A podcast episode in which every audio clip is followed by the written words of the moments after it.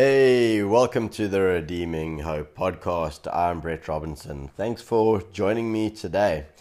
We started last time looking at Psalm 1, and this is part 2 as we continue to look at Psalm 1. So, I gave uh, four words in my previous uh, podcast about Psalm 1 that I felt characterized the message of Psalm 1, and that helps us to identify what God has in store for us as we go through this psalm. And those words are positioned, provisioned, protected, and prosperous. Positioned, provisioned, protected, and prosperous. That's what God's got in store for us. But let's set the tone for today's podcast just by reading the first two verses. And last time we focused on verse 1, and today our focus is going to be primarily on verse 2. It reads, Blessed is the one who does not walk in step with the wicked, or stand in the way that sinners take, or sits in the company of mockers, but whose delight is in the law of the Lord, and who meditates on his law day and night. I want to say that Psalm 1 is not just about living in the blessing, it's about living a life of meaning. After all, a meaningful life is a blessed life. The search for meaning goes to the heart of who we are and is perhaps the most important question that any of us have to answer. Who am I and why am I here? The blessed person we see in Psalm 1 doesn't find their meaning in the busyness of the world with its game of get ahead at all costs and the selfish pursuits of pleasure. The Psalm 1 person holds themselves to a higher standard. They're not influenced by the corrupt values of the world. They don't sound like the world or walk in its ways because their heart has been captured by the love of God. When your passion lines up with your purpose in God, you'll run and not grow weary, walk and not grow faint. Passion and purpose are created and energized by hope. That's why we read in Isaiah 40 31 Those who hope in the Lord will renew their strength. Placing your hope in the Lord establishes God as your source. Not just a source, but the source of all life. And it gives your life meaning and purpose. When we acknowledge Jesus as the hope of the world, we tap into his divine purpose for all mankind and for each of us individually. Someone once said that if you do what you love, you'll never work a day in your life.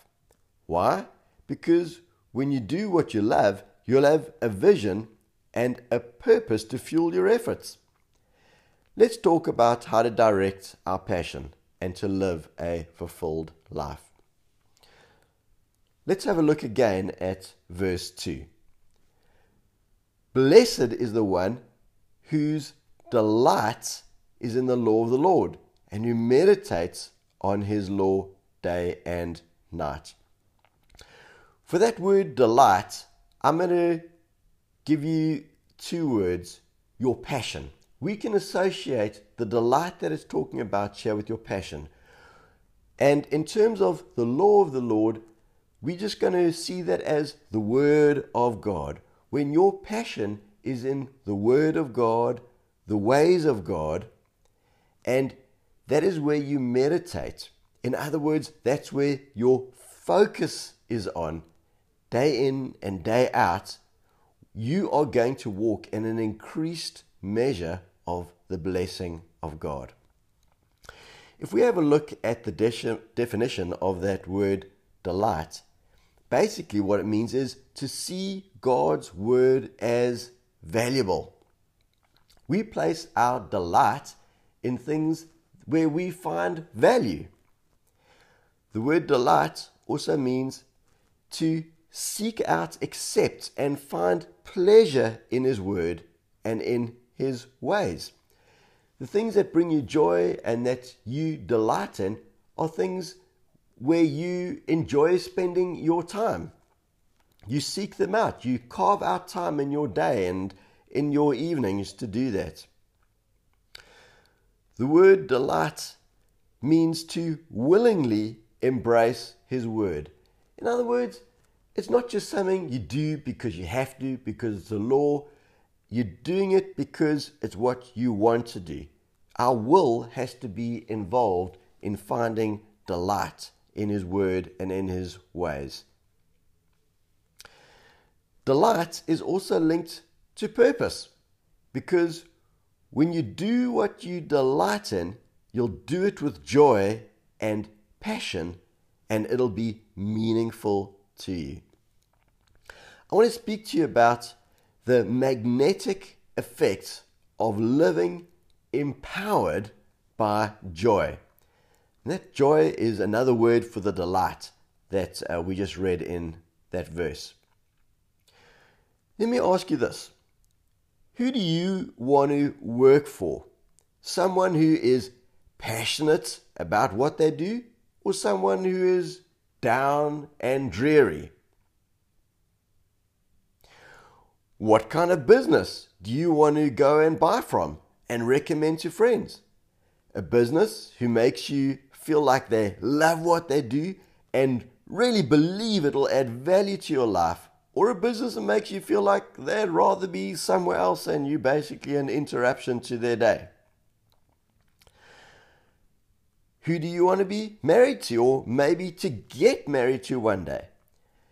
Someone who is passionate about you, or someone who has one foot out the door? Are you beginning to understand the magnetic effect of living empowered by joy? Joy attracts other people to us. So, what are we learning in this verse? It's speaking about finding our delight, our joy in the Word of God, in the ways of God, and meditating on those things.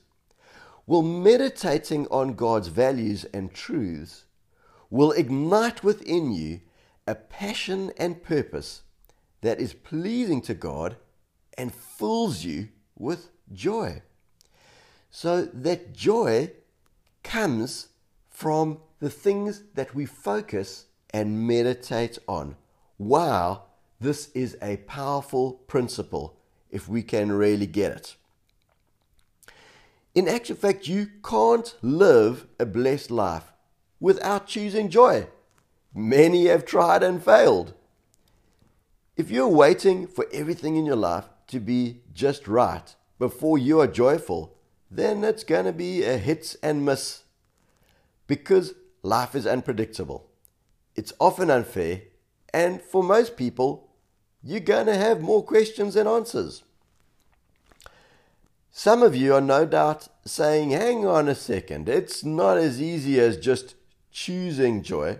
But I never said it was always going to be easy, but it is a much better way to live. The kingdom of God is not, after all, about making easy choices, it's about making good choices, wise choices. It's about making choices that are going to bring an incredible harvest into your life a harvest of joy, life, peace, hope, and love. When we understand that we can choose joy, this is really going to set you free. And here's something that we can learn from Galatians chapter 5 and verse 22. Joy isn't earned, it's given. You see, in Galatians 5:22 we learn that joy is a fruit of the spirit. Therefore, if we live by the spirit, then the byproduct is joy. Somebody's saying hallelujah, and somebody else might be saying, oh me. Don't worry, learning to live in the Spirit is a discipline and a choice as well. It's something that we can and should grow in. And it's good for us to recognize that as believers that we should be growing in our level of joy as we grow in God. You see, joy is an expression of faith, and faith pleases God.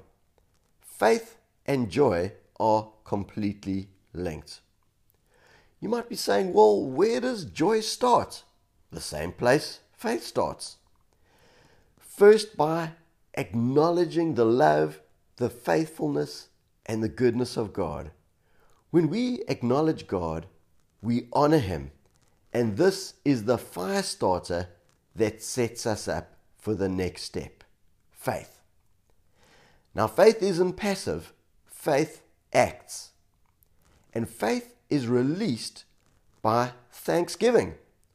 And thanksgiving releases a supernatural joy.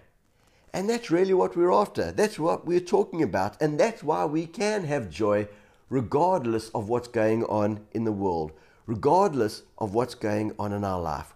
We were never talking about a good feeling that comes because all the circumstances in our life line up just right.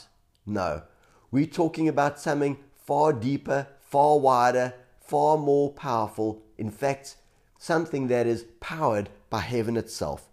A supernatural joy that's given to us and sustained by the Spirit of God.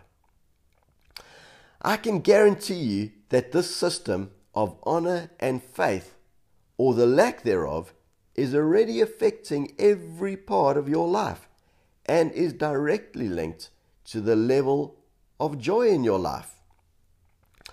Let me ask you this How much joy do you have in your relationship with God? Well, whatever your answer is, I can tell you if you begin to practice acknowledging God, honoring Him, and then releasing faith by giving thanksgiving and praise to God, the level of joy in your relationship with God is going to climb and grow. How much joy do you have in your relationship with your spouse? Or let's just say if you're not married with your family. Do you know that as soon as you begin to acknowledge what they do right, what you appreciate about them, and express thanksgiving and appreciation to them for those things, it'll begin to multiply the level of joy in your life and in theirs. Are you beginning to see how the principle of honor and faith have been put in place by God to increase and grow the level of joy in our lives? The next part of that verse talks about the meditation. Meditates on his law day and night, it says. The word meditates means to ponder, to imagine, to study.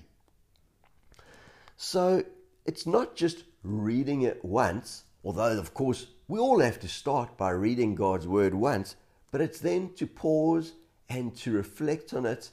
And I'd like to interject that word imagine. Do you know that imagination is the place where things are created in our lives? Begin to imagine God's word, whatever His word is that you're reading, engaging with your life. How does this apply to me? How does this apply to my life? Where does it show up? Maybe where I've missed it and I can do better. Where does it show me how I should be encouraged and be built up and be comforted by what God's word is saying? How can I engage in this and grow in this in a greater way? And then as you're meditating on that, just to be pausing and saying, God, reveal your ways to me, Lord. Show me what you want for me. Show me how I can connect with this word, how I can understand it better. And the study part of meditation is to get perspective because we need to then consider what does God's word say elsewhere about the same topic that you're reading about? Get a concordance or get some books or begin to hear what other men or women of God have uh, taught about the subject and begin to study it out, meditate on it, think about it, reflect on it.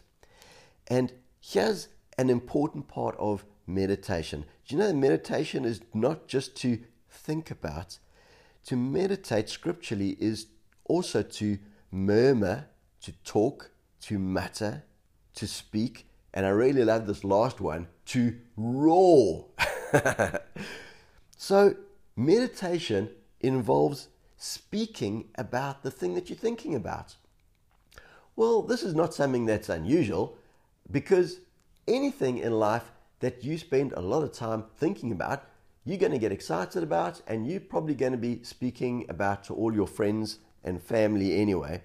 So it's no different when it comes to the Word of God. As we think about and we ponder and re- reflect on the Word of God, and the thoughts of God and His ways become stirred up in our heart, and an excitement about that grows, it's only natural that we begin to speak about those things. And of course, the first person we should be speaking about them to is God Himself. And that starts in a place of prayer. So as you're reading God's Word, we should be prayerful around that and speaking to God about it and inviting God to reveal Himself to us. And faith is released through words. So we need to then be releasing our faith through the words of our mouth. The Word of God says that the words of our mouth can either build us up or break us down. And you can see clearly where someone is heading in life by the words they speak. In fact, God created the world with words, and like it or not, the words that you're choosing to speak in your present are shaping your future. So, as we engage with God's Word, through meditation, I would encourage you to write it out, to be speaking to God about those things in that place of prayer. Then be releasing your faith and begin to thank God and release praise based upon what God is speaking to you and teaching you through His Word. And then take those things and use them to begin to encourage and build others up in their faith as well. I hope you've been encouraged today as we've looked at Psalm 1 and what it talks about to live a blessed life. And I hope that you realize today that living a blessed life is not just accumulating a lot of um, awesome worldly possessions. Living the blessed life is living a life of meaning, living a life of purpose that we find in God. And that when our meaning and purpose is shaped by God, it will result in us living a life of passion and joy. God bless you. Have a wonderful day.